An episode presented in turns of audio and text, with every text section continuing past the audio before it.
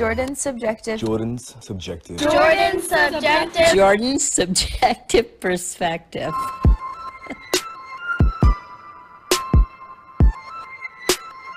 Well, uh, you skipped class today. I did skip class today. I waited to say that publicly so I, I could shame you. hey, I'm sick, man. Can you hear me?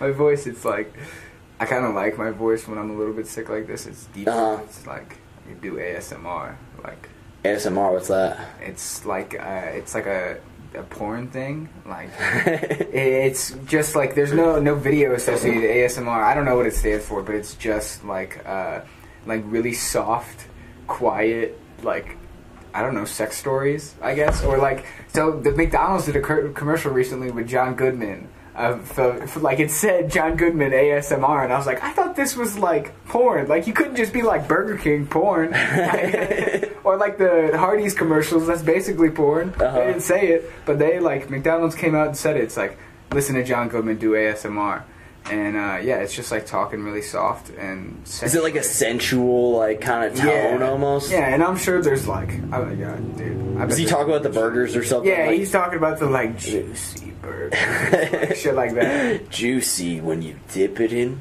barbecue sauce. Absolutely, like shit like that. But you know, change the words around a little bit, then you got porn. Dude, I might become an AS, ASMR. Is Yeah, that I'm sure you can ASMR freelancer. Do it, man. Oh, I just, I just might have to, honestly.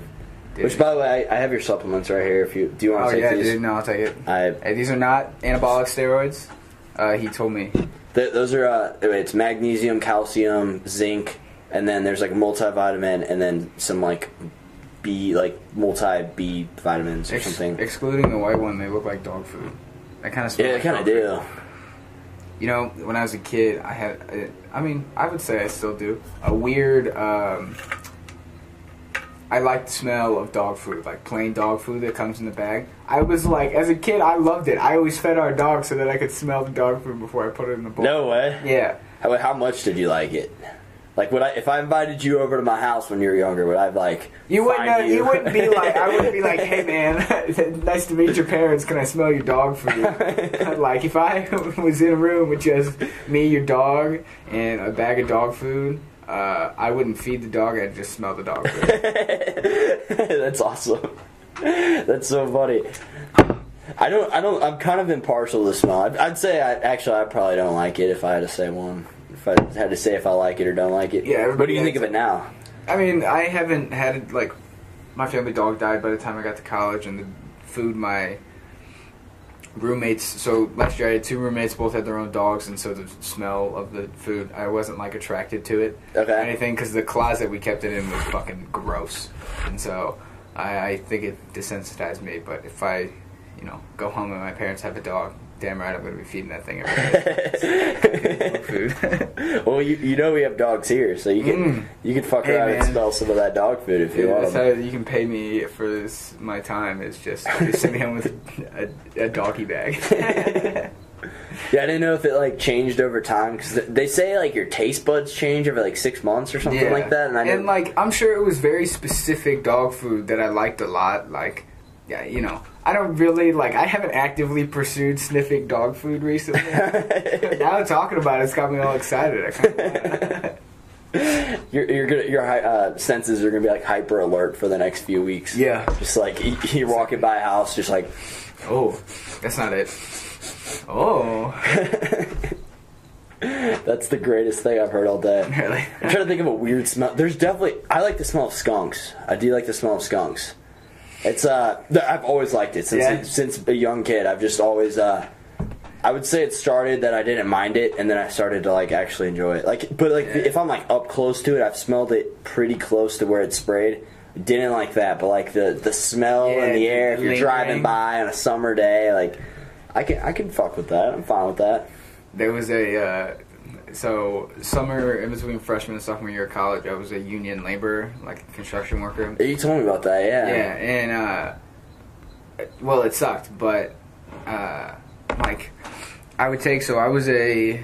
I lived in St. Charles County, but I was with the St. Louis County Laborers Union, 42 instead of 110, and um, and so all the jobs I got were in the city. So I would have to drive to the city from O'Fallon, Okay. every day, and I would always pass the dump on 70 and 270. I want to say it is. You know, like where that Dave & Buster's is. I think that's 70. Oh, totally. Yeah, yeah. Earth City. Earth Yeah, City. yeah, yeah, Earth City. And so, like, right before you get to the 270 intersection coming from the city, like, there's a huge dump, like, I mean, 200 feet over the hill Mm-hmm. next to the highway.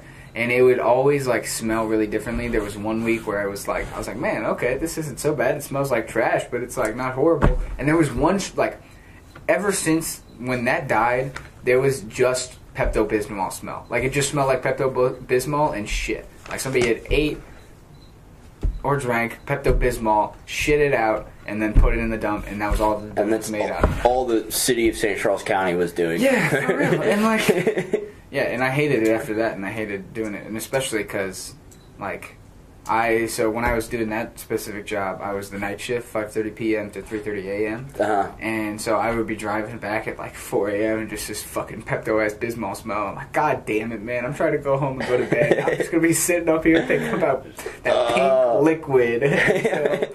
So it consumes me in my dreams. I don't think I've had that taste for a long time. Neither have I. I haven't had Pepto Bismol in forever, but it's it was like distinct. I knew it immediately. I Right. knew exactly that it, what it was. Well, they, they say that uh, smell is your strongest association with memory, apparently. Really? Out of all the senses. Dude, that would make sense. Like, I mean, okay, rabbit hole time. Like, I think memories are more associated by like how you feel, like in that moment. Like if you feel so in the same way that you when you smell something familiar, you automatically are back to wherever the last place you smelled that was. Like if I smelled something that uh, like reminded me of my house in North County, like the way a house smells. If I smell that, then I know exactly like immediately. It doesn't take like, man, I know that smell before. Like I knew exactly where I could recognize it from, or at least like feel it. You know, Oh, like, Kind of absolutely. like vague memories, and so like it would make sense to me for that because like there's moments where I'll just like be listening to a certain song and it'll like take me back to a specific place and like shit like that like my like weird memories come out when I feel the same things I did when it was happening. Like I Absolutely. remember the weirdest, most random stuff if like I'm feeling or smelling or like seeing something familiar. It's like I don't know, deja vu most mostly gets associated with things you can like see, and memory gets Mhm. associated with things you can see a lot. But I, I think it personally, for me at least, has more to do with like feeling the things. Especially if it's like a very distinct emotion you've maybe Yeah, like felt a few times, like Yeah. Mm-hmm. like a certain type of fear, like fear for fearful of your your own existence Absolutely. being like terminated. Yeah. like, oh, this is what this feels like. This is what I was like whenever I was under the sheets when I was 12 years old. Totally, yeah, absolutely, and like, yeah, that kind of that kind of fear is like, I think the root of, you know, something like that specifically. Like you know, people like a lot of times soldiers who are young, like our age, call out for their moms when they're sitting there dying. Like that's that that's the crutch they use because we hadn't like people like us would not have felt a fear that was going through them like in between those two moments like in the moment you're super scared as a kid for of the dark or the monster or the boogeyman or whatever Uh-huh. that's in your closet and because that's a real genuine fear like you actually fear for your life and all this stuff. Like as you're a kid you just don't know better. And then like there's no time in between that where you would feel that kind of like fear again. Maybe there is but it would still be the same kind of thing like And that's still what your mind's associating with. Absolutely, and so when you get down the line where it's like actual real fear, fear that you're feeling again, it's like you're taken back to that time when you were a kid and you felt this fear for the first time. Because what else do you know about how to handle this than what happened last time? It's like my mom saved me last time. I'm gonna call out for my mom and hope that she's over the hill in the fucking bunker. Mom was the cure. Mom was the Yeah. cure whenever you're growing up. Mom's Absolutely. the cure whenever you're passing away on the battlefield. Yeah, dude. If I was bleeding out in the middle of the battlefield, I'd damn sure be crying out for my mom for sure. Absolutely.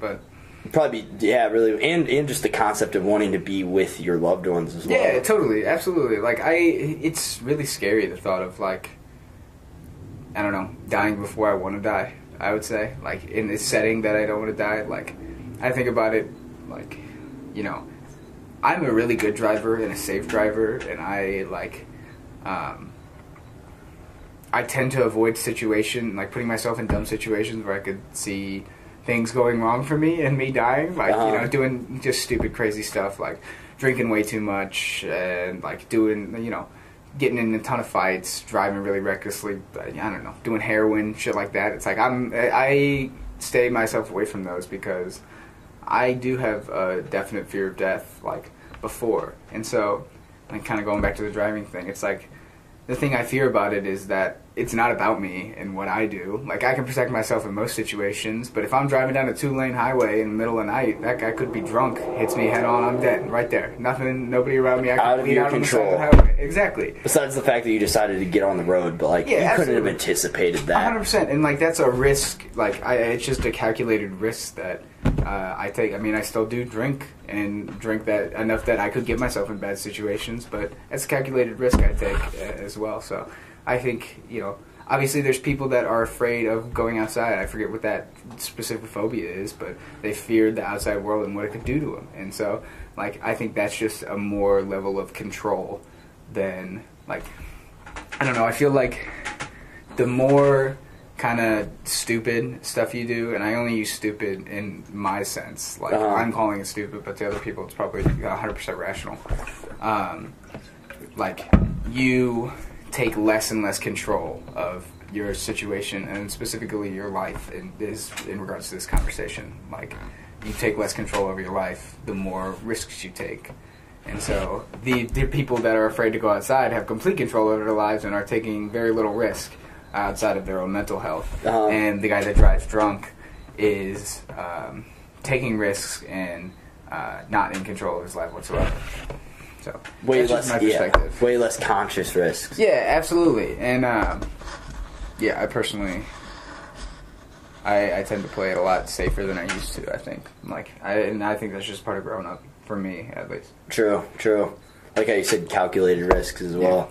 And actually, going back to the uh, what you were saying with like association with like memory and emotions, Uh-huh. there's actually like a concept in psychology called congruent memory, and that so it's like totally a thing. Yeah. which it, it really does make sense whenever you're in that Totally. that particular state of mind, then it triggers a different thought. Absolutely, I, I feel like that's that's really prevalent amongst like creative thinking as well. absolutely, absolutely. I think it is. Uh, my brother is real creative, and he is like, um, he's had a has a phenomenal memory of just the littlest things, like specifically, uh, like to do with our family, and like obviously like movie quotes and stuff like that. But more specific, specifically, just stuff that like he was two years younger than me, and I was at the age where I could remember this, and I don't. But he's sitting there telling the story word for word, and Wow. and he's a real creative mind, and so I, I think that that it absolutely makes sense. Like being able to see things more vividly and like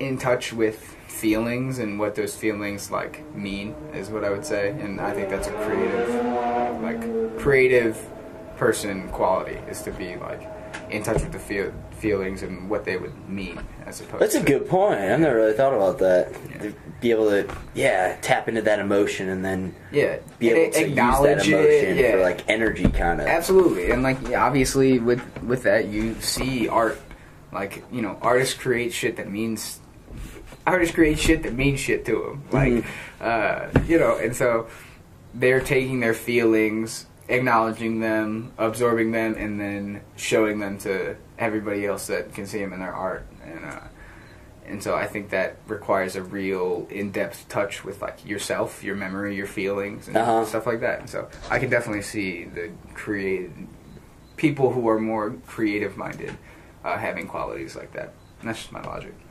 So, just out of curiosity, do you remember where you were whenever 9 11 happened? No, I Because we're kind of at the age, like, we're kind of like the last drop off. Oh, I, absolutely. I barely remember. I was in kindergarten and I had uh, afternoon class, and it happened that morning. Mm-hmm. And I remember, like, it, it's weird because that's like the only memory I have back of like kindergarten. Then, actually, it's weird.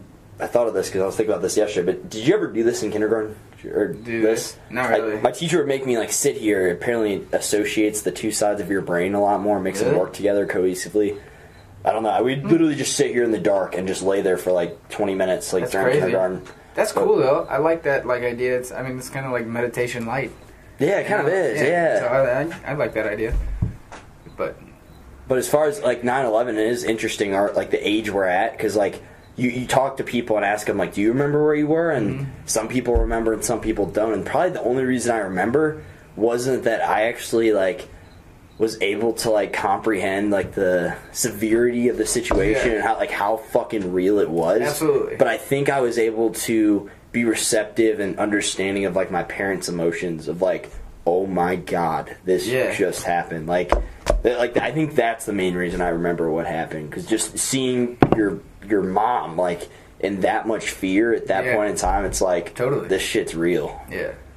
Yeah, my parents said they picked me and Danny, my little brother, up from school, but I don't remember. I don't remember it at all. And I think, you know, now that I'm saying that, I kind of do remember being like taken into the like a wing of my school and them putting something on, like putting it on the like a. I'm not sure if that was the 9/11 or something else. I think it might have been like explaining it. Okay. Yeah, like a couple days after or whatever. But my parents said they picked me up from school because I don't really have a distinct memory of that. But that's because it didn't mean anything to me. Like I'm sure I was aware of what was going on. Like oh, planes crashed into some skyscrapers in New York. That looks like a movie, and uh, True. and, and so it didn't mean anything to me. I didn't like think about the, you know, people who were jumping off the side of the buildings committing suicide or the meaning for the next ten years of U.S. politics or any, and none of that occurred to me, and so it was not a significant memory for me. Yeah, that's wild. That's Yeah. wild. Yeah, I, I, I, yeah, I guess you just can't comprehend at that age. Yeah, Actually, I just learned this yesterday because yesterday was 9-11, but uh, uh, apparently, like the people that were like above, so I don't even remember what what floor the planes actually hit. Yeah. But the people that were on like the floors above actually lived by like fall like falling down. Oh really? Like a lot of people. That's did. crazy. I did not know that until Uh-huh. yesterday. That's insane. Dude, can I can I spew some conspiracy conspiracy theories on this podcast? We Absolutely. might Is this a get 9-11? Yes, it's a 9/11 Absolutely. theory. And so Tower Seven, bro. Exactly, man. Okay, I didn't. I didn't. I am very much a skeptic. I- I'm. I'm saying this to you, listener. I don't have to explain it to him. I am very much a skeptic of everything I hear. I consider myself a very objective and reasonable person. Uh, and you're more than welcome to reach out to me at Patty White with an Y instead of an H and I uh, on any social media platform if you want to fucking debate me about this. But uh, Come on, pussy. yeah, bring it on. I see your Twitter fingers. Uh, Twitter fingers. uh, shout out Drake. But uh, so I've been on Reddit a lot, and I got on the conspiracy subreddit, and it's and that's all uh, all bullshit. Just like you know, people that make stuff up are are really out of touch with reality and stuff like that. But I didn't know about Building Seven in New York, and uh, like I watched like a short ten minute video of all these like so okay, so the way it started is they were like the thread was like remember building seven blah blah blah. It's like just a reminder because everybody who's been here already knows our you know circle jerk about building seven and this like thread, and uh, so we're gonna bring it back up and educate the new people blah blah blah. And so I read all this article and stuff, and I watched this video um, of like it was like uh, witnesses on the ground in New York, like uh, structural engineers and uh, like professors and economists and shit like that, and uh, it really seemed like legit, like a legit video. Like I wouldn't, you know. Not one of those like outlandish. Exactly, like, not a flat earther video where Right. it's just like, look at this, like we can skepticize this based on this, but no, the like structural engineers got on and it's like that was a controlled demolition. There's literally no way any debris can like had any effect on that building structure. It fell straight down the, in the way that demolitions do.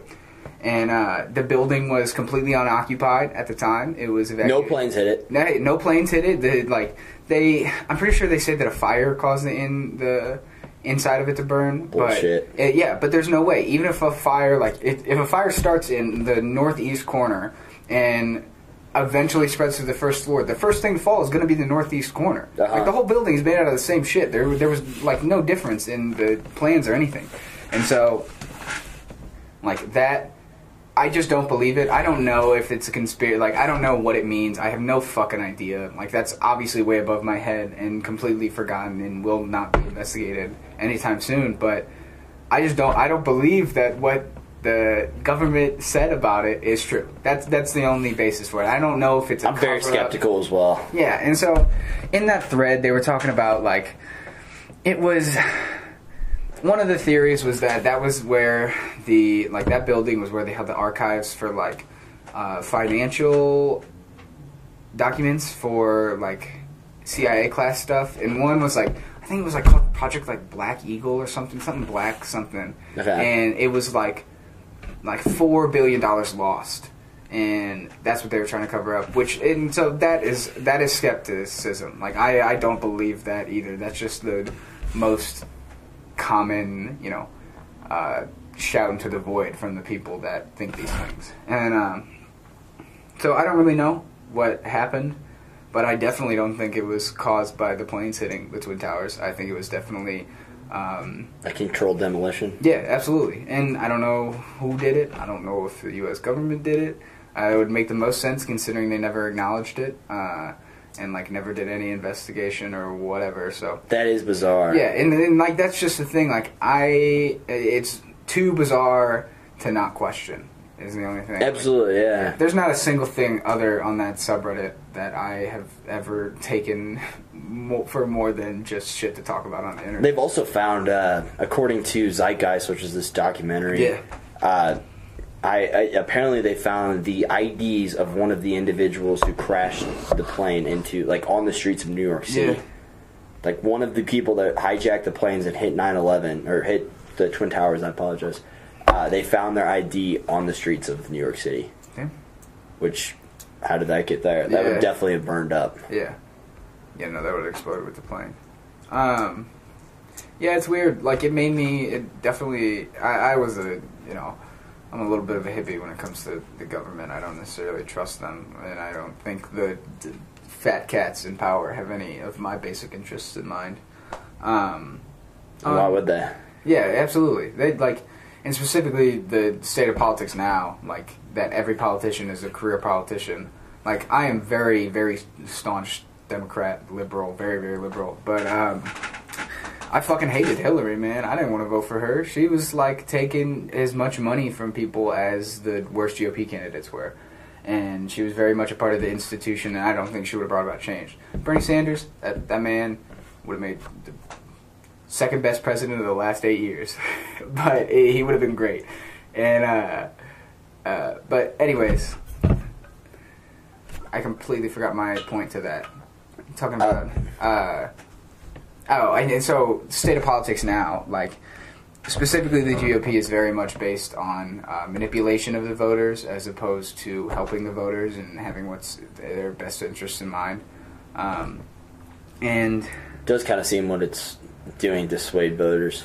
Oh yeah, a- absolutely. Like it, it is brilliant. They, the GOP currently, what they're doing is some of the most brilliant politics and political maneuvering that's ever been done.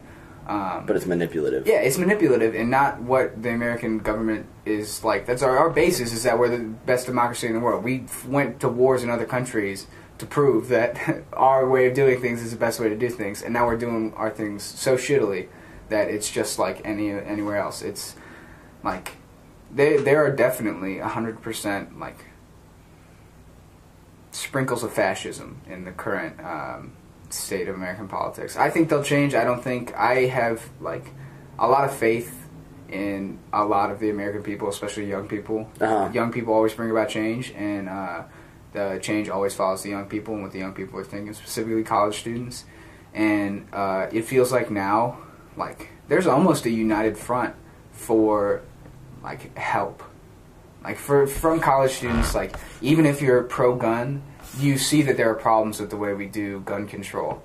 Like and that those problems need to be fixed as opposed to like, ah no fuck off. Let me have these guns. Like this is america. I get to do what i want. Like that's not the way educated college students argue for against gun control.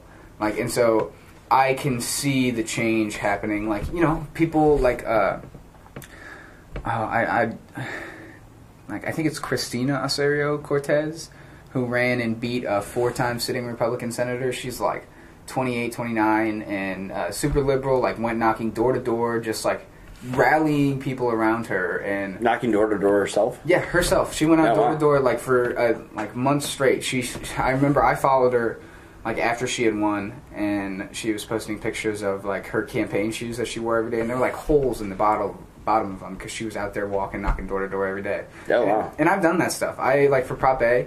Uh, I was going door to door this summer. I was out canvassing in front of DMVs last summer in Springfield, which was miserable. But like, that is the kind of that's that's real democracy, and that's stuff I can get behind like hundred percent. And Republicans aren't doing that. Republicans are buying airtime to slander their opponents and uh, bolster the support for Trump. Have you seen the? Uh, there is a campaign video for a guy. I'm pretty sure it was in Florida. That his entire campaign is just based on uh, like Trump love. Like he's sitting there reading to his kid. He's like, "Th- th- like Mark Jacobs is a family man.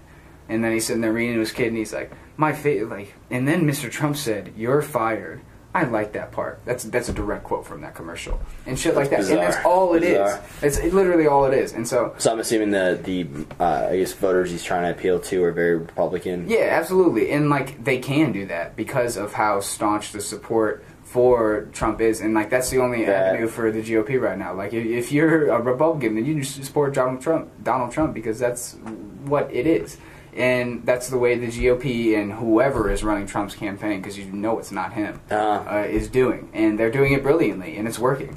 But I personally have faith in the uh, uh, the future. I think. Um, I think now more than ever, people are young people are getting involved.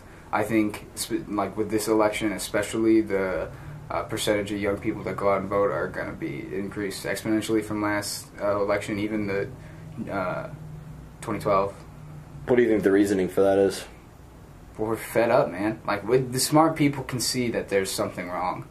Like, and the col- college kids are like the smart people with a fresh perspective, and they always have been. The people protesting the Vietnam Vietnam War were college kids. Pe- Uh-huh. People slaughtering the Ho Chi Minh massacre were uh, like college kids protesting the communist government, like in protesting Mao, and um, like not Ho Chi Minh, Tiananmen Square, and. Uh, but like students have always been the face of change. So Like, what do you think? students. What change do you think this millennial population will bring? I think that, like, I think it, like liberal policies have like not specifically Democratic or Republican. Liberal policies always find their way in as people increase because the liberal policies are like at least specifically in America are a lot more based around helping people. Okay. And um, like I, and again that like expands the government, which is a liberal thing to do. Like conservatism means no government. You don't want any uh, like interference or whatsoever. But that leaves a huge gap for people to take advantage of people. Like uh, that capitalism, which is what America was founded upon, is the reason slavery existed. It's the reason the Civil War started. Is because like capitalism allowed you to own a person, and So what about a free market with regulations? I, I that's kind of what we have now. Uh-huh. Um, I don't. I have no possible idea how to do it differently, but it's it doesn't feel like a free market. It feels like if you're going to sell something countrywide, then you have to either play ball with the corporations or get bought out by the corporations. Like, Mm. there's no way for you to push a product. Like, okay, maybe in the last five years it's, it's expanded with the internet and being able to create your own website and sell your own stuff. But Uh-huh. if you're trying to create a large company, you're either going to get bought out by the competition you're stealing from a corporation because guaranteed, whatever business you're going to get into, there's a corporation that's already involved in it. Right. Um, and so, like, or you're going to sell your stuff to them or through them. Like, if you're, if I invent a really cool water glass, then I have to sell it at Bed Bath and Beyond in order to get any sales whatsoever. Mm. Um, and so, like, it's all about corporations and corporations. A lot of them, most of them, especially the huge, huge, huge ones, are based on uh, manipulating people and manipulating demand. Like supply and demand is no longer about supply and demand; it's about creating demand. That's Okay. that's the whole purpose of marketing. Like, and is creating a demand that isn't there, like four people. So, it, this is not a free market that we're in. What do you think about this? The I guess the push to the consumerism that's being pushed upon us, like this minimalist movement that seems to be.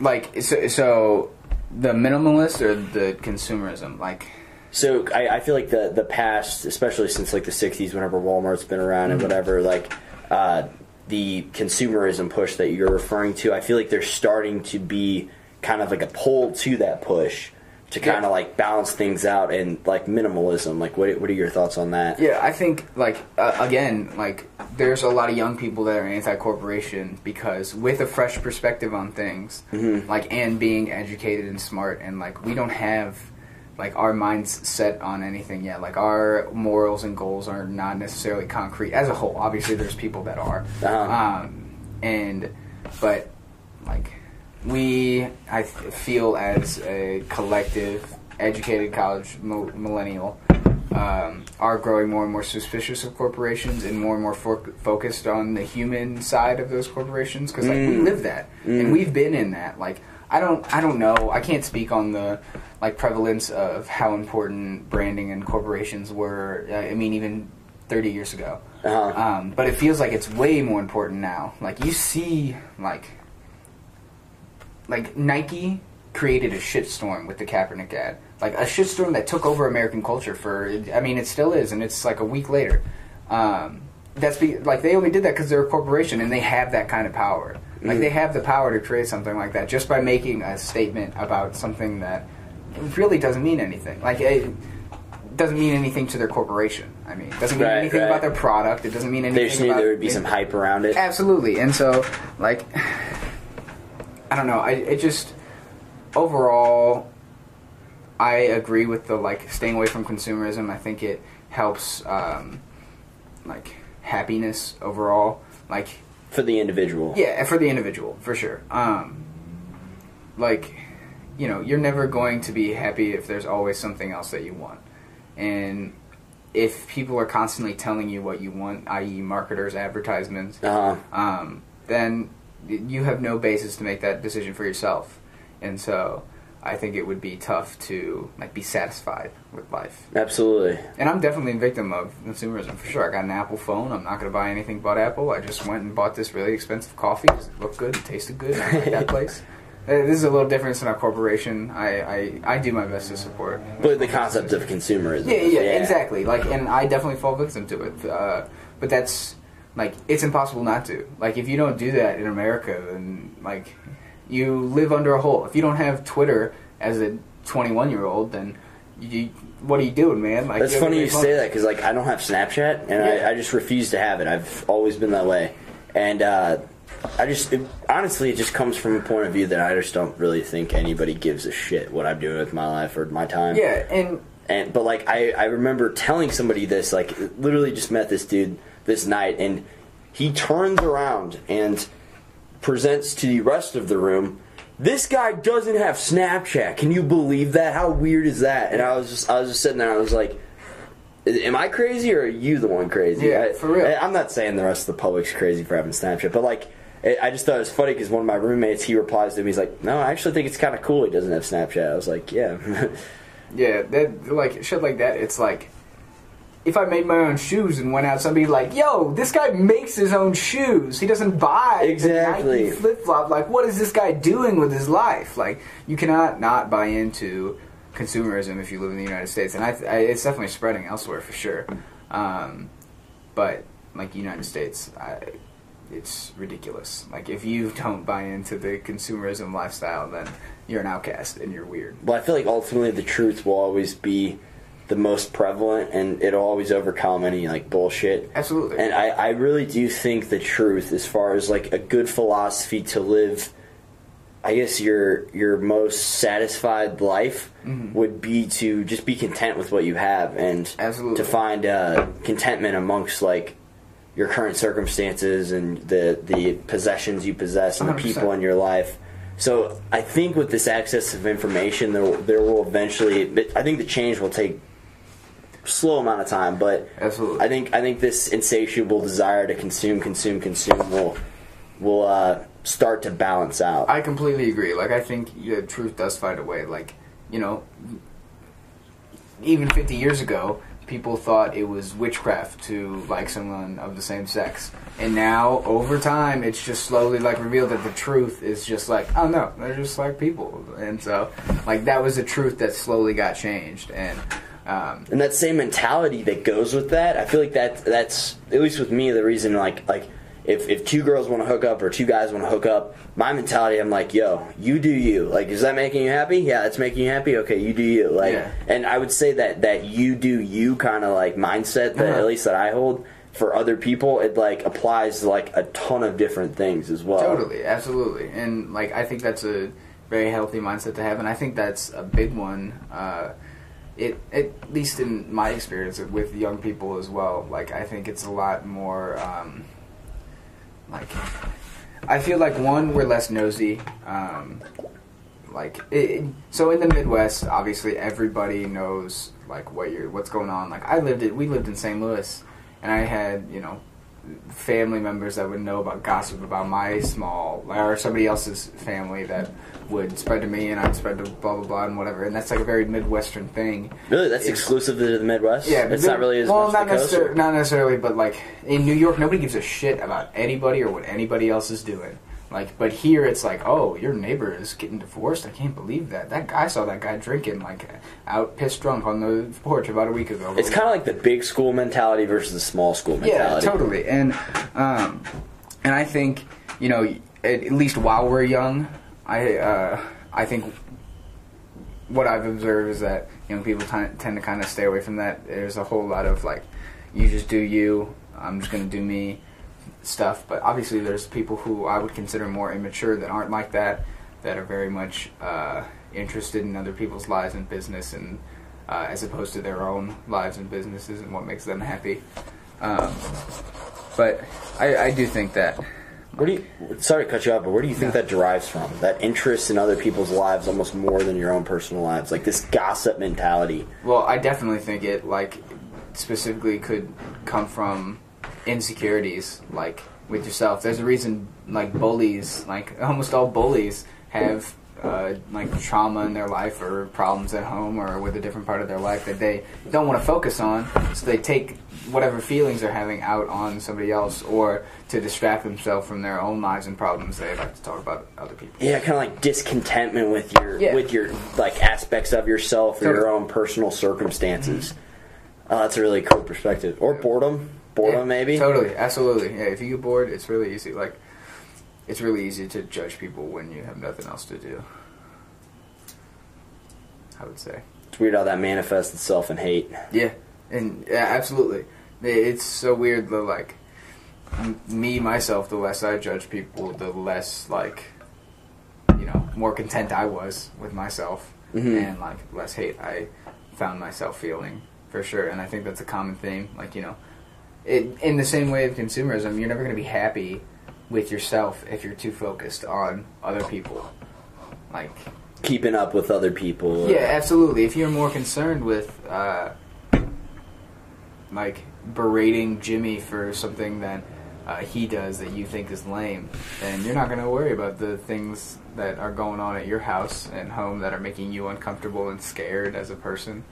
Um, Do you think that's like an innate nature of human beings to kind of always be on the the pursuit of desiring something and like this discontentment with with what you have at that point in time? Yeah, I think I think it like obviously we are just animals and animals are always seeking to live more comfortably and then so we as a species have like Improve, improve, improve, constantly improve. so that we have to worry about more and more stuff like once we established like how to make tools in order to make our own houses we made bigger houses and ones that uh, were easier to live in and more efficient and all this stuff and we just built and built and built so that we didn't have to worry about things we had to worry about 50 100 400000 years ago so we could focus on other things and so when we get to the point of like like you know Maslow's hierarchy of needs. Uh-huh. When you get to when you satisfy all the needs and get to self actualization, and you don't have that, that's where the judgment comes from. Like, uh, like when you don't have self actualization. self actualization like when you're not it, it- or it prob- could be even esteem. Like if you're not happy with yourself like all these needs of safety and physiological needs are, are satisfied like you can worry about other stuff. And then if you have low self-esteem or uh, no uh, comfort comfortability with yourself then you will look to satisfy that need elsewhere. And i think that can manifest itself in judgment and hate and uh, gossip and things like that Yeah, that's a good point. That's a good point. As within, so without. yeah It's really true. It really Totally. is true. totally is Actually, on that, on a similar topic, something I wanted to talk to you about. You, uh, you kind of mentioned that you had like a really angry side to you whenever Yeah. that would like manifest itself whenever you played sports. And I'm kind of curious because I have the same thing, and I've I've Yeah. learned how to control that a lot more as far as like playing sports Yeah. is concerned. But like like off the field, I'm, I'd be like the most chill dude ever. Absolutely. But like on the field, it's like I want to win. Like I want to win, and like it would bring out not all the time. It, like it was consistent for a very uh, short duration of time, but like it, it is definitely come out at, at other points in times where I've like in soccer, which is something you just don't do. I've like picked kids up and thrown them on the ground, and Yeah. I've I've learned to kind of control that. uh I guess that that dark side of myself, like at least while playing sports. Yeah. Yeah, it was definitely a thing for me. Like, I definitely was more relaxed and happy and nice off the field than I was on the field.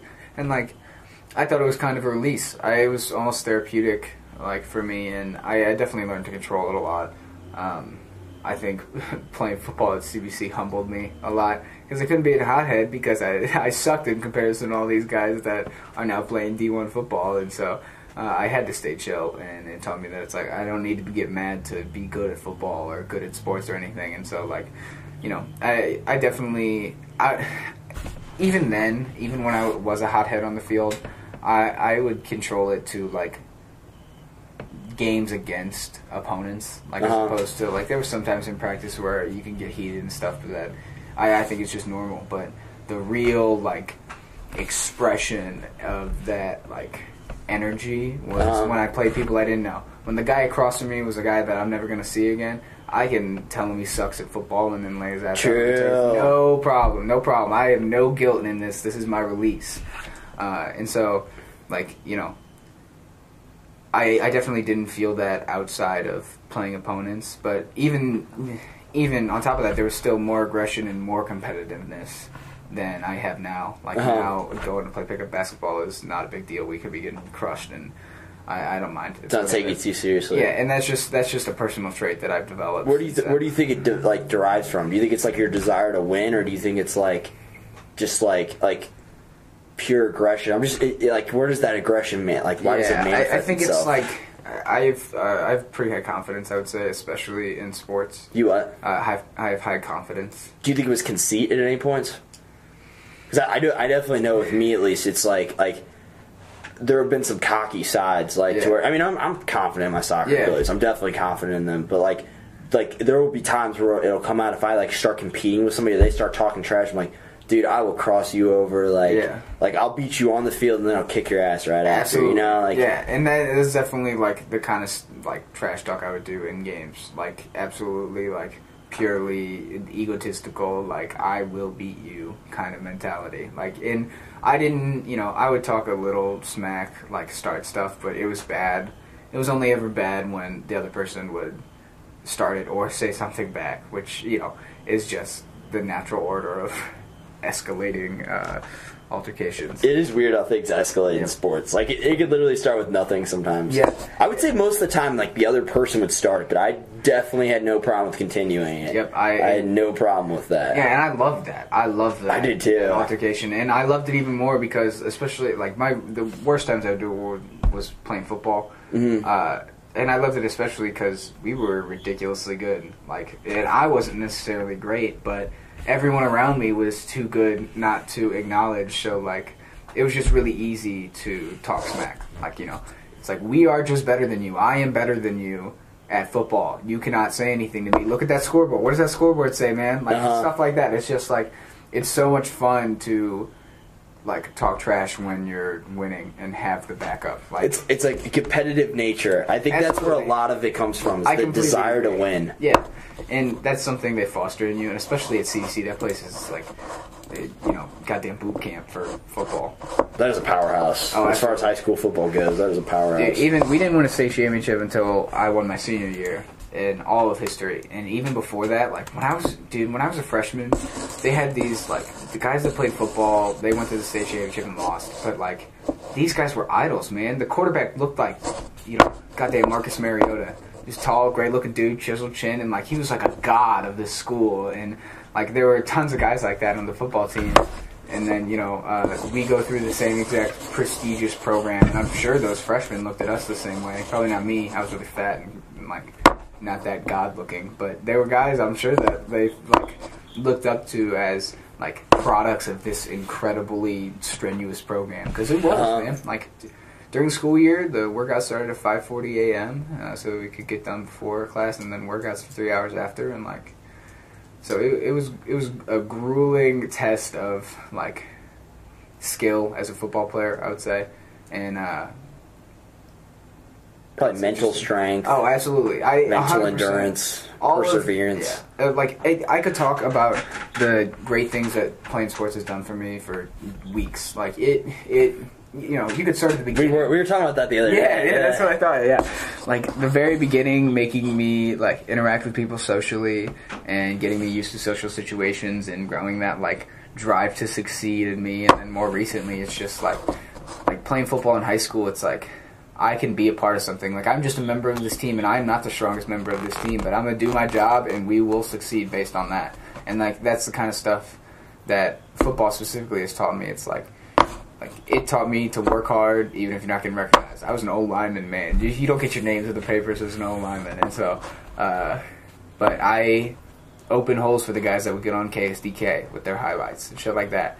And so it's Like just, there's me, mom, mom, there's me. absolutely. It was so funny. The uh, like two practices before we went to the state championship, you have a week off, and KSDK came out and filmed our practice and stuff, and uh, they were doing interviews with quarterback Blake Charlton, Kalen Taylor, our running back. Uh, Trey Bryant, who's running back at Nebraska, who actually just retired from football. Like uh, he had a knee injury, and so he has to give it up, which sucks because he was, Wow. dude, he was he was crazy stud. He Knee was- injury, that's a fear of mine. Yep. I'm not Yeah. gonna lie. and Maybe he- an irrational one, Mhm. wow. No, yeah, it's and like that. That's the consequences you get playing probably the roughest sport, not on ice. and so uh, I, I just think it it did a lot of good for me total. And like you know, I, I would say in expanding from football, like playing rugby, uh, Uh-huh. it taught me a lot about being a leader. Like I was a captain, and even when I wasn't a captain, I was still like the integral part of the team and like team chemistry and shit like that. And so that kind of like I was a follower in a you know do my job kind of person in football, but in rugby it was like I I'm the buck stops with me, and so it was sports taught me a lot about responsibility. Like there were times when I was in middle school where I would be like faking like I still had to do homework so I could get out of football practice, and my parents would be like, "No, you committed to this, you have to go." And that taught me about commitment. Like I, I still think I like we're talking about vivid memories. I can still remember what the field looked like and what van I was in, which of my parents' vans I was in when I was sitting there doing uh, like it was vocab. Uh, and it was like out of the workbook. I forget what they were called, but they had a different one for every year, different color and stuff. And um, I mean, this was seventh grade, but uh, like I, I just remember that it's like I can't go back on commitments. Like that's something that you know being committed to sports has taught me. And it doesn't necessarily have to be sports. It could be like being committed to chess club, bands. Like I, I have so Or much- a, a certain goal that you set yeah, for yourself. Absolutely, and, and you know, there's a million ways to learn the lessons that I've learned, but I learned them through sports, and so I have a great respect for what uh, sports specifically has done for me. And you know, I love being athletic. I love being able to run whenever I want to run, or like you know, pick up things that are heavy. like it's fun. I like doing. And think about how much better you probably feel about yourself too. Like it just Oh, absolutely. In, in the aspect like you're like, yo, I have the the discipline to commit to something and Absolutely. then stick with that fucking commitment 100. percent enough to like actually do it. And then when I reach that goal, it's like you can look at yourself and be like, wow, I actually did it. Like. Yeah. Like that, that just you're gonna you're gonna have a way better self image and a lot more 100%. self confidence. Like, like for example, like I I, I know with uh with sports that's really helped me like implement like like when I say something, I'm going to do it. There's Yeah. there's an Eminem line. It's like when I say I'm gonna do something, I'm gonna do it. I don't give a damn what you think. Yeah. I'm doing this for me, so fuck the world, feed the beans. It's gassed up, nothing is stopping me. I'm gonna be what I set out to be, without a doubt, undoubtedly. I, I, Bars. I just can rap it, so I might as well. Yeah, Uh, yeah, no, I appreciate it. But uh, forgot where I was even going with that. Uh, but oh, like like like after college, I planned to at least bare minimum get my blue belt in jujitsu, and like I know I'm gonna do that Yeah, because yeah. like I've gained that discipline and that that knowing knowing to myself that I'm going to commit to something because I, I feel like you meet a lot of people here in college that since college is a very undisciplined point in life Mm-hmm. I feel like with, for most people um, a lot of people will like you could tell they feel a little bit shittier about who they are because they're like oh yeah like I I've been wanting to do this but instead I've been going out and drinking with my buddies Yeah. or like I've been meaning to do this it's like like you can't stick with the commitment you know Yeah, it's the first chance a lot of people get to like it, to self discipline themselves. Like it was the first chance I got, and it took me a minute to like realize that chance and what I had to do with it in order to get what I want. But you know, going back to sports, I, I learned that through like the hardships I went through with sports and the payoff I get. It taught me to be committed to things even when they're hard and self discipline myself even when it has nothing to do with like satisfaction. Even if it's just like getting grades, like you know, it's important to grind so that you can you know have payoff in the end, and that's something that sports taught me.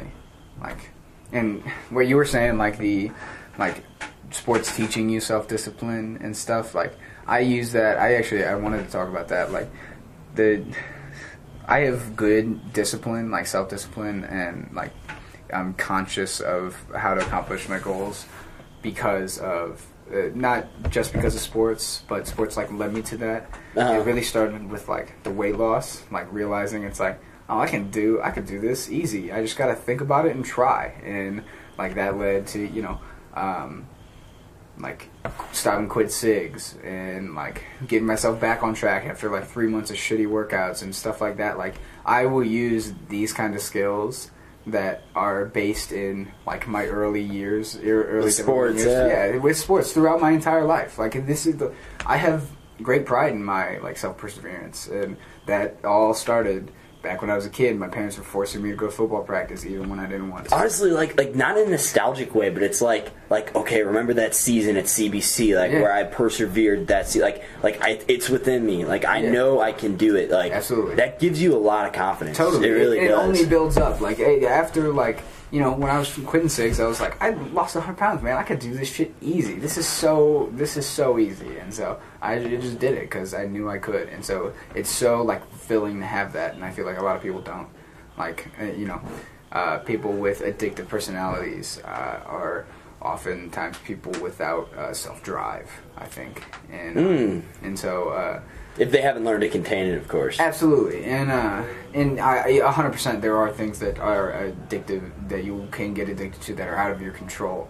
Um, A hundred percent, and I'm not saying that all addicts are just missing the self drive. That's not that's not at all what I think. But She's like, dude, go read some self-help books, Yeah, bro. come on, bro. You're You'll get off heroin within a week. yeah, come on, Read man. some Tony Robbins, bro. yeah, yeah, but like you know the kids that uh, sit at home and smoke weed every day and miss class and then uh, don't try to make up for it or anything like that's just a lack of drive and a lack of doing what needs to be done. Like in order, uh, you know, I, I think You're creating a demon there too. Absolutely, and so in, in either way you go, you're only going to build upon what you do. Like if you keep repeating that that kind of behavior, it's only going to you know keep building upon itself and getting worse and worse. In the same sense that when like my behavior, I'm keep building on that gets better and better, and you know I find that the my way uh, is the way that could possibly and probably lead to a more fulfilling life than the way of the former. Absolutely, absolutely. Honestly, I pity those. uh Can I have a question? Yeah, absolutely. Am I allowed to jewel on your podcast? Oh, go for it, dude. Word man. Don't judge me. I quit Six. yeah, I love it. I quit six. Um, what was I gonna say? Oh, I, I feel I have a lot of pity for those people that like their parents allowed them that escape route to like quit a sport like at least like mid season like they like they didn't force them to. Uh, not that you should force your kids through a lot of stuff, but like like you But said, there's like if something they you make get- that commitment, they like Absolutely. make them stick with that shit. Yeah, I hated my parents for doing that to me, but now here I am, you know, 21, and like thinking back on it, and I was like, that was some of the best parenting that they had done. And so, um, I think, like, obviously at the time I let them know that I hated it, but it's got to be so hard. Like, I it probably sucked for them. Like, I cannot imagine how like nice and sweet my mom was to like force me to do that and know that I hated it at the time, even though she knew that's what was best. And like it probably sucked at the time because I was mad at her for it, and that's not. In, but she knew better. She probably didn't take it too seriously because she had that understanding that Absolutely. didn't possess. and like I, I kind of like you know, I don't look forward to that as an adult, but I'm glad that I know. I'm glad that I know that it takes some push uh, when you're shaping a young man or woman when it to realize the good things, and so I really appreciate my parents for doing that for me. Love you, mom. Shut up, mom! Don't look at me, Julian. I quit cigs. mom, come on. Actually, uh, going back on like that that like inner anger, there's been like a topic I've been like very interested in lately, Yeah. and it yeah, there's a there's a Carl Jung like quote that's Mm-hmm. pretty prevalent to it, but. Knowing your own darkness is the best method for dealing with the darknesses of other people. Oh, absolutely. And like, dude, that shit is so true. Because if like if you're a weak person, or if you're like a harmless person, that's all you can be. And whenever you encounter that like kind of more um, manipulative or malevolent, like evil force of somebody that's going to uh, maybe like persuade you to do something, you're just gonna like acquiesce and surrender to them. Absolutely. And be like, you know what, like I don't want to deal with this. I don't want to deal with conflict. And you're just gonna be like overly agreeable. 100%. Versus if you can like develop that that inner beast, that like uh, what do you want to call it, inner um inner demon, whatever, and get comfortable and tame that Yeah. with uh, with a some a hint of morality as well Yeah. to be an ethical individual. Yeah. But like you, you're going to be much stronger than if you're just going to be somebody who's harmless or weak. Totally. And like, You're pretty much just going to be fearful of conflict. yeah, absolutely. And I, I think like. The jewel hit you probably. well, uh, like the I feel for me personally when I stopped like judging people and immediately like having problems or, with individuals like those people that probably had problems or judged me like it just bounces off now. Like i have little fear of judgment since i tried to release my judgment. And of course obviously i still judge people um, but like being aware of how people tend to judge other individuals and like accepting that and realizing that you know people are not always going to try and get on your best side. And uh, like not letting them take advantage of you is like d- can be the same like without hostility. And i didn't realize that for a long time. Um, and so uh, a lot of that i think is just like like self-esteem. Like if you're comfortable with yourself then you're way more comfortable standing up to other people. That's a a good point. and, Yeah. uh, and you know, and having control of that makes you like at least in my personal experience, it made me less uh, aggressive. Like being way more uh, or way less self conscious. Like definitely helped me to avoid uh, hostility and confrontation for sure. Okay. Okay. But like, if confrontation were to arise, then like you're comfortable with it. It's not that you're like seeking Oh, yeah, it out or anything. But you're like, okay, like I've, I'm familiar with this. I'm not gonna just just bow down. Okay, don't touch me. Don't hurt me. Yeah. Don't hurt me. Like you're gonna you're gonna be able to stand up for yourself. Yeah, I got in a lot of fights in high school and middle school, tons of them, and uh, I don't think that I will never get in a fight again. But I haven't been in a fight in three years, and happy, yeah, and I'm happy with that. Like I just don't like that's not the, how I handle things anymore, and I'm comfortable with that. But I guarantee there's going to be a point in time where I am going to like either I have to defend myself or um, feel that it's necessary to uh, like you know not necessarily retaliate, but uh, take things to a next level. But I also have confidence in myself to make that decision when it comes and make the right one. Like I'm not gonna get in a fight just because I'm drunk and want to fight.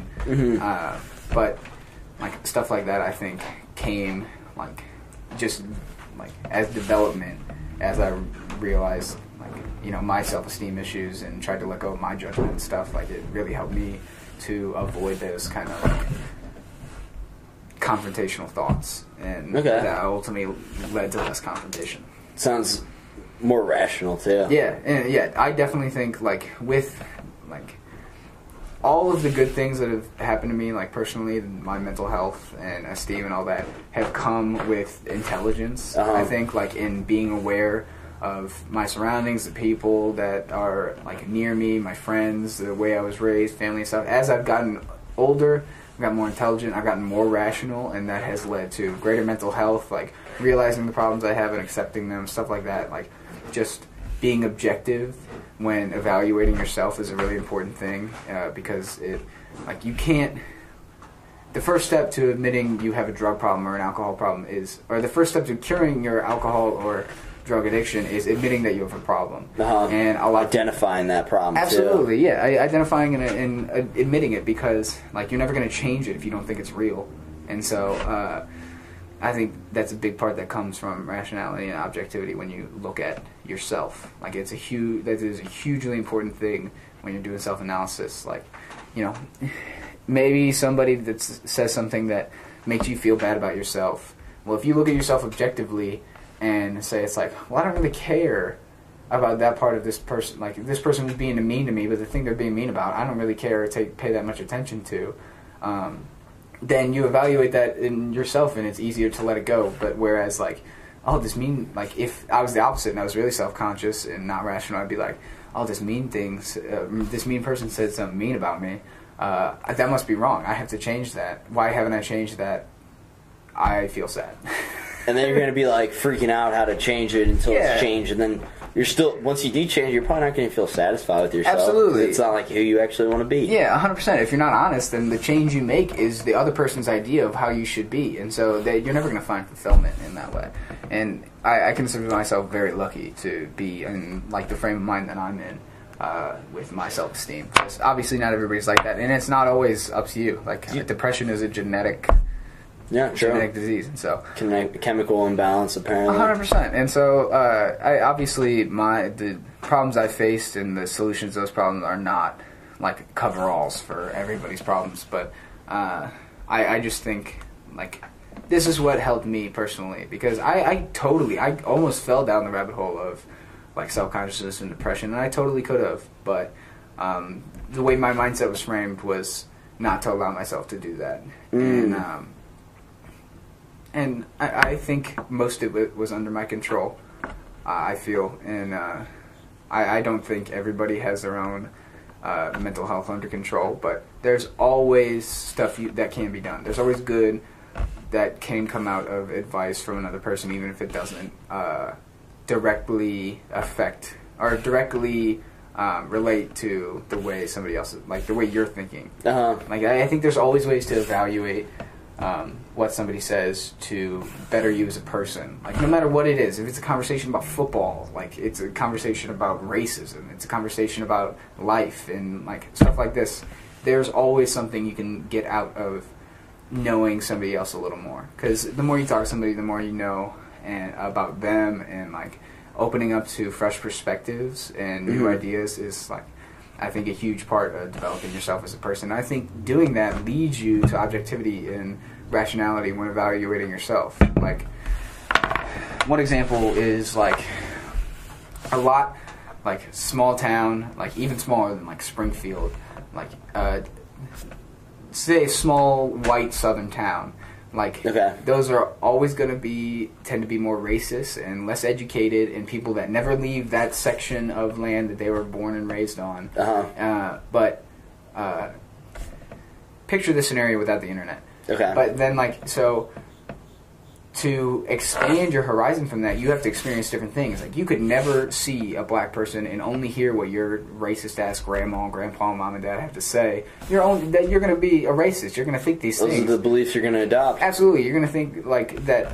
uh, All black people are bad and trying to take advantage, or you know, all the immigrant Mexicans are rapists and killers and all that kind of shit. Like, if you don't see that other thing, but I guarantee if those people were like the this these people in this town more educated and like maybe even traveled and learned about other people and learned about Uh-huh. other cultures, like that opens you up so much to like analyze like well these are things that are different and like things that i couldn't imagine.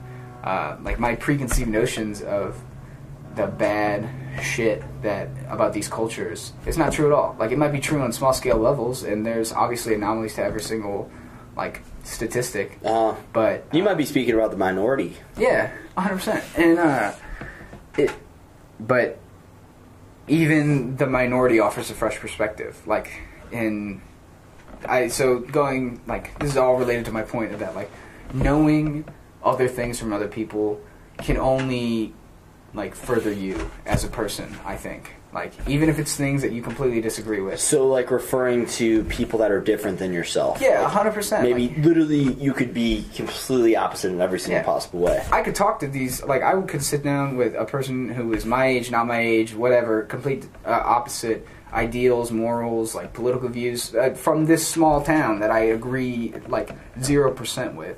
But I can learn stuff from them. I can learn about how they think, and I, I see how they evaluate things and compare it to how I evaluate things. Maybe they do things better than I do. Maybe they have insight that I don't. Sure. And so that is, like, you know, something I try to take into every conversation. Like I don't automatically disqualify somebody as you know friend or foe based on a, a you know surface level quality. Like there's Yeah. there's a guy specifically that comes in the rec um, who's like very Republican and like pretty annoying about it. Um, but he, like I'll sit there and have conversations with him uh, because he can talk about it, and even though a lot of the things I disagree with, and I try to show him what's wrong about it, and he doesn't change, like I learned a lot like about him and how he evaluates the things he sees and stuff like that. And uh, Kind of see a little bit better where he's coming from. Absolutely, and so it's and it's so like, and I think that's such a big part of uh, not only like evaluating yourself, but understanding the people around you. Like, it's so much easier to love somebody when you can, even if you disagree, that you can see where they're coming from. Like, and understand the way they're thinking. Like, I don't hate this guy because we have complete opposite political views. Um, I, I appreciate him showing me the way he thinks and like not being hostile about it. And that's such like a rare it's important. That is rare. 100%. Like, it, you know, Oh, that is rare. yeah, and it, it's so easy to just like automatically disqualify somebody based on a surface quality trait, whether it's like race, political views, anything. It's so easy to just like discount somebody based on the way they look, the way they talk, anything. Like, like disagreeing isn't necessarily a bad thing. Yeah, it's not it shouldn't be polarizing. I've never, Absolutely. never understood that. That's why, me personally, I've kind of strayed away from the topic of politics because of how tribal and polarizing Oh, the- absolutely. the two sides are. But ultimately, they're trying to accomplish the best, and they just have different versions of what they think the best is. Hundred percent. And like you know, in seeing that both sides think that's the best, now there's such a lack of like understanding between the two, and Mm. like a lack of like Listening. love and listening. Yeah, that that's how we got to the point that we are. That every issue is polarizing. You're Us one- versus on them one side. mentality. Absolutely, and that comes from lack of like conversation and understanding of both sides uh, to the other sides, and so. Uh, I think that's a huge problem that has rooted itself, especially in America, is the divisiveness of hate and judgment. So, I, I, I guess it breeds competition, which is good. 100%. But like, how much of that competition is actually benefiting us, and how much of Absolutely, it and is necessary. to just like, yeah, absolutely, and like, is it just to be destructive of that other person, and then Yeah. you're anticipating that other side being destructive to you because you see them as Absolutely. the enemy? Like, Yeah, if your sole goal is to overpower somebody, then like that you can't understand like it's not healthy. Like unless you understand and like come at it with a like a uh and, like in love, like you know, if uh, in politics, like you try to destroy the other side, but like you said, the main goal is to just help the people, help the people. That should be your main goal.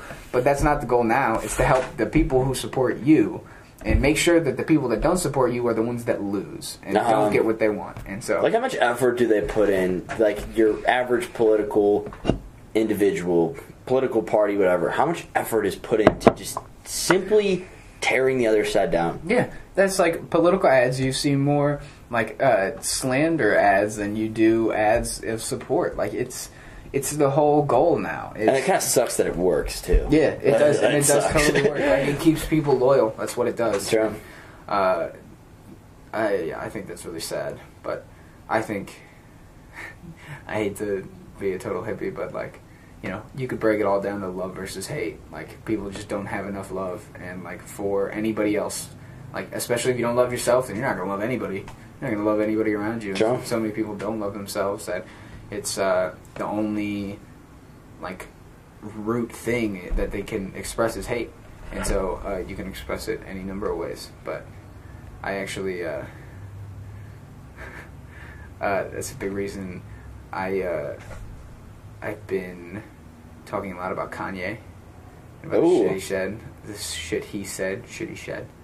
Um, like, so all the He's talking about off the camera, by the way. Talking about Kanye because we, we haven't mentioned him at all, like in this podcast. Oh, but- yeah, yeah, but you, yeah, you and I talk about Kanye yeah, yeah. a lot. Yeah, I, I recently, with all the shit that's been going on, and recently meaning this is like two months after he said slavery was a choice. He just like a month ago, a couple weeks ago, released a That sh- slavery looked like a choice.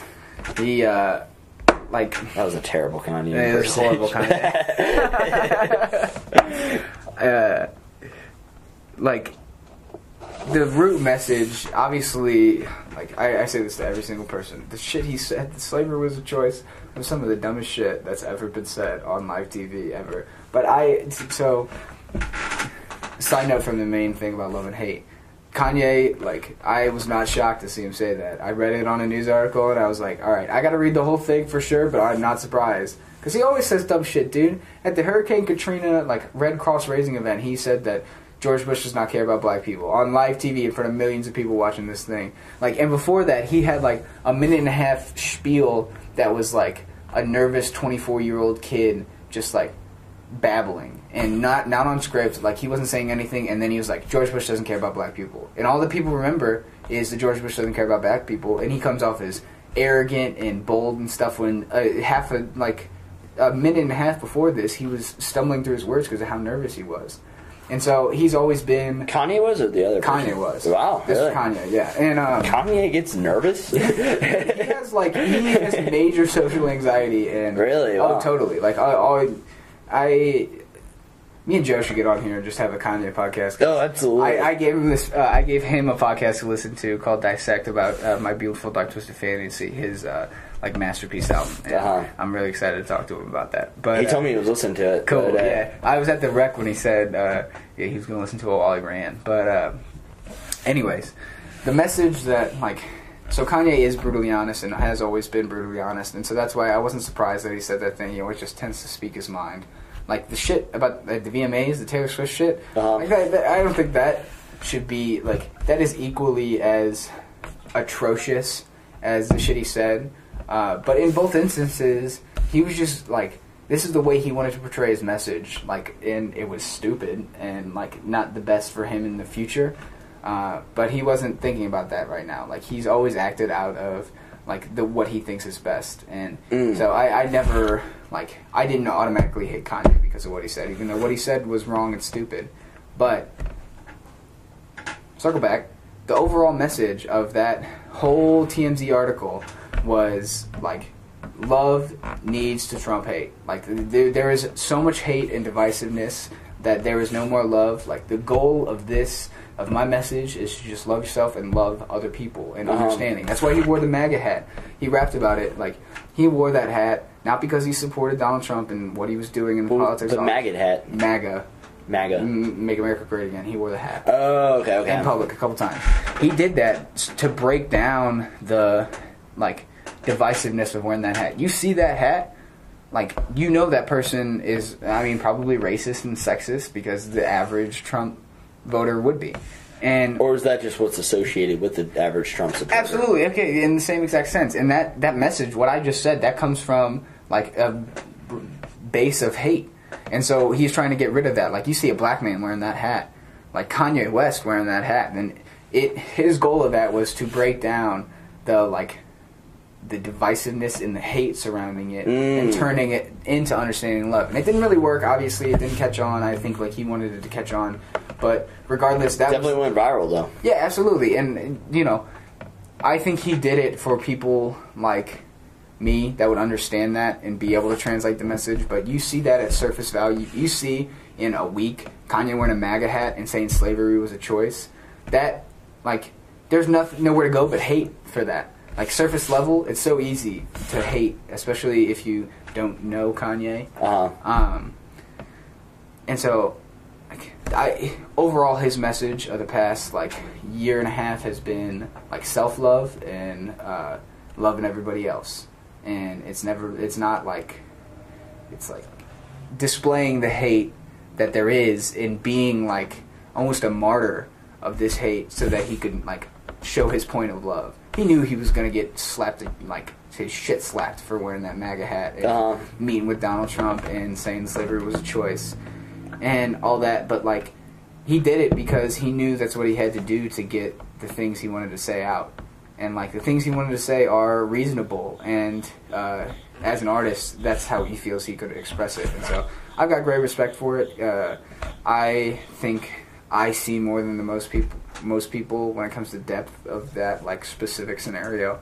Um, that obviously comes from being a ridiculously big Kanye West fanboy. But, um, No And- shame. No shame. yeah, and maybe I'm a little uh, biased, but I really think like it, I could sit here and talk about it all day about why I think and give evidence, man. Like the coolest thing about Kanye West and the reason so many people are ridiculously huge fans of him is because you know who Kanye West is through his music and through his personality. Like I said, he's always brutally honest, and that comes with music. He raps about his sensitivities. He raps about like the hardships he's facing in his life, all kinds of things that nobody else raps about, like unless they're fake. Like I, he, you can know who he is. Like you listen to College Dropout and you know who Kanye was in 2001. You listen to uh, Ye in 2018. You know his state of mind in 2018. Like it, Do you like that evolution of his mindset and how you're able to kind of pick up and be Absolutely. receptive of who he was at that time? Totally, and you only learn that like every single time you listen to like even still when I listen to albums that I've heard twenty times through, there's stuff that's like, oh, that makes sense that he would feel that way because I know what the kind of way he's thinking because he has given me dossiers of information about how he thinks and how he chooses to live his life, and I, I that's what makes it really easy to be a fan of him and to constantly like I don't know it I don't know if support is the right word but constantly um,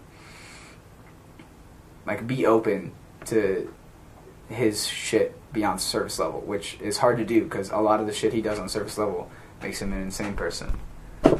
And I think he is an insane person, but. Is there any insanity linked to his creative genius though? Oh, absolutely. Uh, All of his like creativeness have come from like not only his like need to succeed and belief in himself, but like tremendous social anxiety and like needing to prove himself to other people. Like Really? So it's like deep rooted in insecurity. Oh, absolutely. He- Interesting. there's something he raps about. Like the reason the College Dropout was so big his first album. The reason Kanye West is the biggest rap icon of the uh, since rap has started Uh-huh. is because he 100% changed the game with the College Dropout. Uh, it's probably the most influential rap album of all time. It's, you could even make a case it's the most influential like album over a genre in history because like if you rapped in pre 2001, Uh-huh. you were either a gangster rapper or you were rapping about conscious stuff that only was going down in the hood, like sad stuff that was happening. Like Tribe Called Quest talked about inequality. kind of like Nas. Yeah, Nas shit like that. Like, but you were still like it was bars and nothing about yourself unless you were hard. But Okay. Kanye West broke it down. He talked about insecurities. He talked about like the shit he faced as a college dropout student, which no rapper went like none of the rappers in the '90s went to college. Like, no gangster rappers went to college and shit like that. Like he changed it and completely altered what was acceptable for rap artists to say and rap about, and it made like, and he did that because he was honest. Like he, Mm. he raps like, uh, there's a song recently I think it was off. Uh, oh no, it, it is. It is. Uh, it's all falls down on college dropout, and he's like, uh, he's talking about rappers, and he goes, "We all self conscious. I'm just the first to admit it." And Oh, it's yeah. 100 percent true. And uh, What song is that? all falls down. Someone.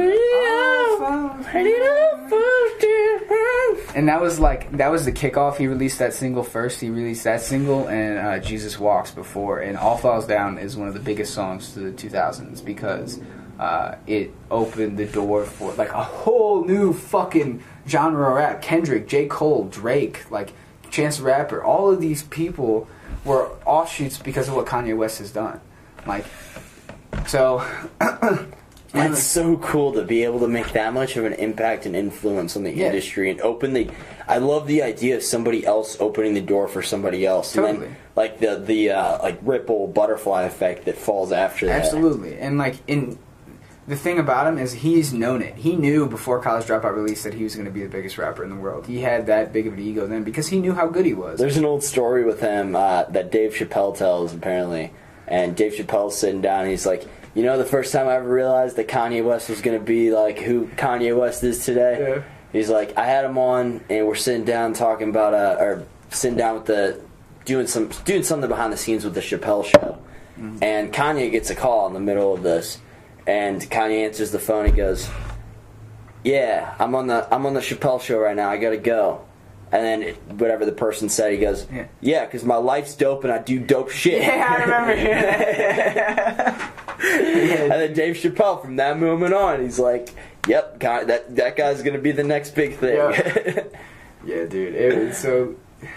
Like, one of my favorite Kanye stories is like the biggest like the turning point of rap Uh-huh. from gangster rap into conscious rap, which is you know the Drake, Kendrick, J. Cole, like Chance rapping about yourself, the things you experience and you think, like outside of you know killing dudes and getting money.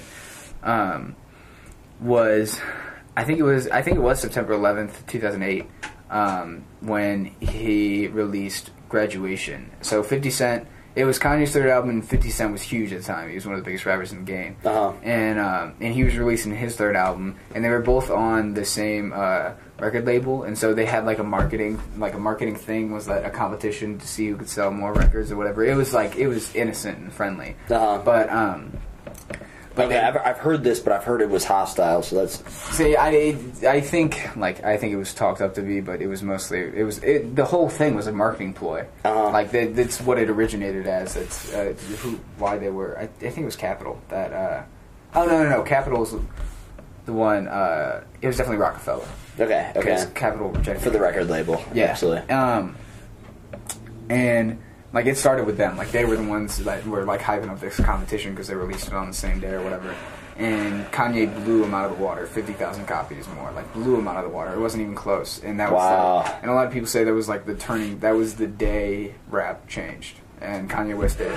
Because of that's the more conscious rap versus Yeah, yeah, yeah. He was much more conscious and like groundbreaking with like every single step of the way.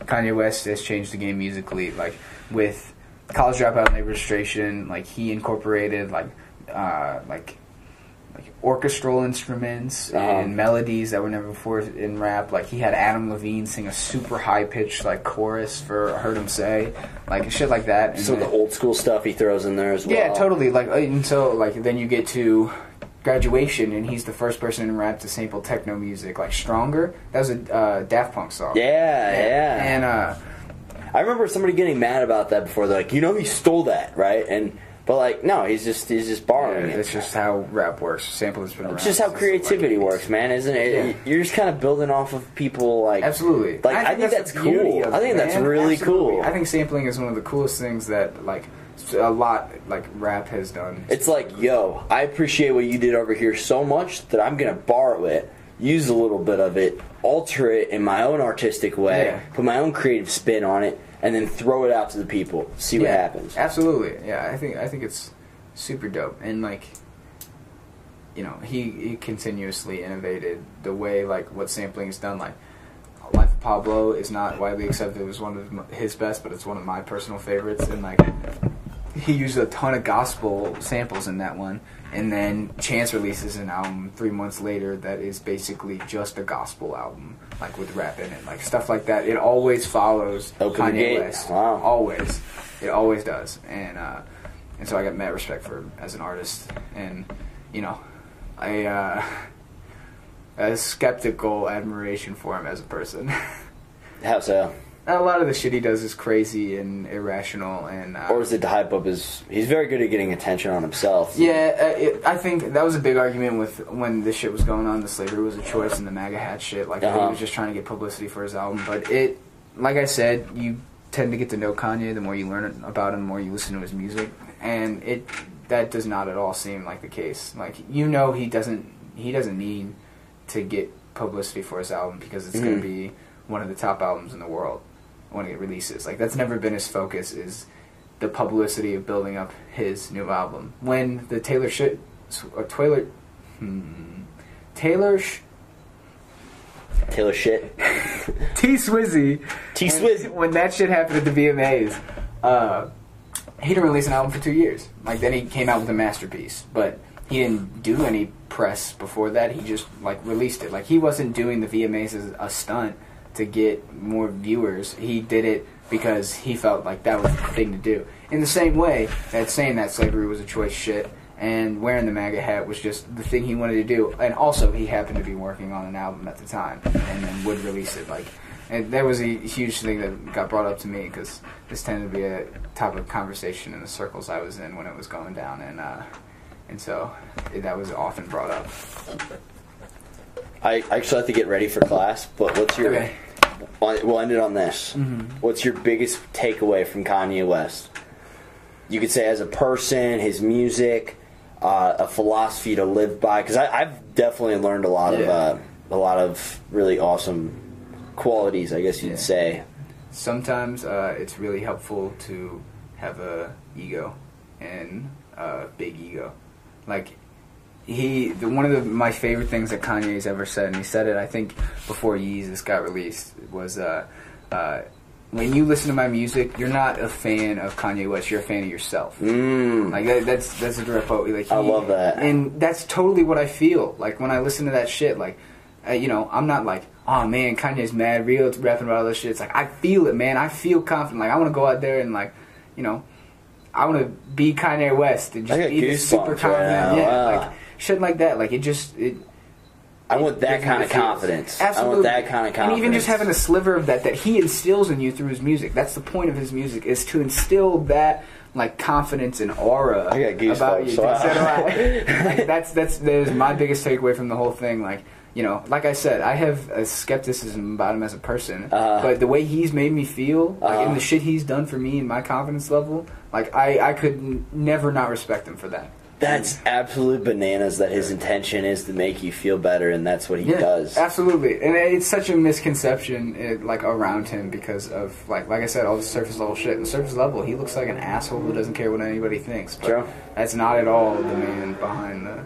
Story. That's a good point. Most people that state that opinion about Kanye, they usually don't Yeah. have a full comprehension Absolutely, but they still listen to his music. I guarantee True. know Gold Digger word for word. People that say that. True. So, I I I'll never forget the time I, I was first time I listened to Champion. It was actually like it was a, it's a new song to me, probably past year or two, and uh, I was running on the track here at Mo State, and I Mm-hmm. just started doing laps. I was like, "And you realize you are a champion." I'm, I'm terrible at singing, but I won't. And I'm just, I just, I'm like, yeah, yeah. I just started going. I just, Yeah. you know, like, like if you ever ran and like you just feel it, like Totally. Like it, it's it's a good like almost uh, like endorphin rush, whatever you want to call it. It's a good feeling. It's like a runner's high with Yeah. it just sparked that energy and uh, Dude, I got drive that. to run. It's funny you say that. I have a short story.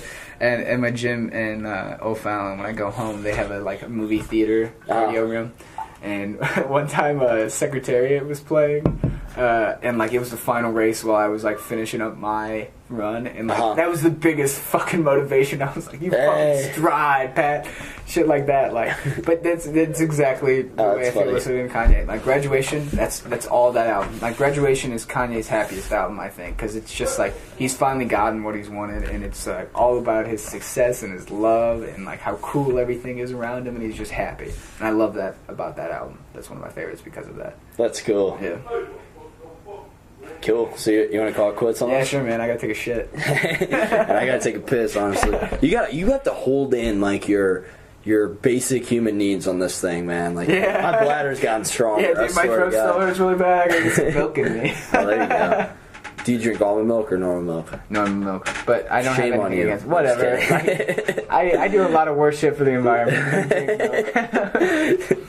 All right, cool. Thank you, Pat. Thank you. yeah, thanks for having me on. Man. I would shake your have a hand, but you're uh, yeah, sick as sick. fuck, so. so You want to rip the jewel? I might just have to. yeah. All right, cool.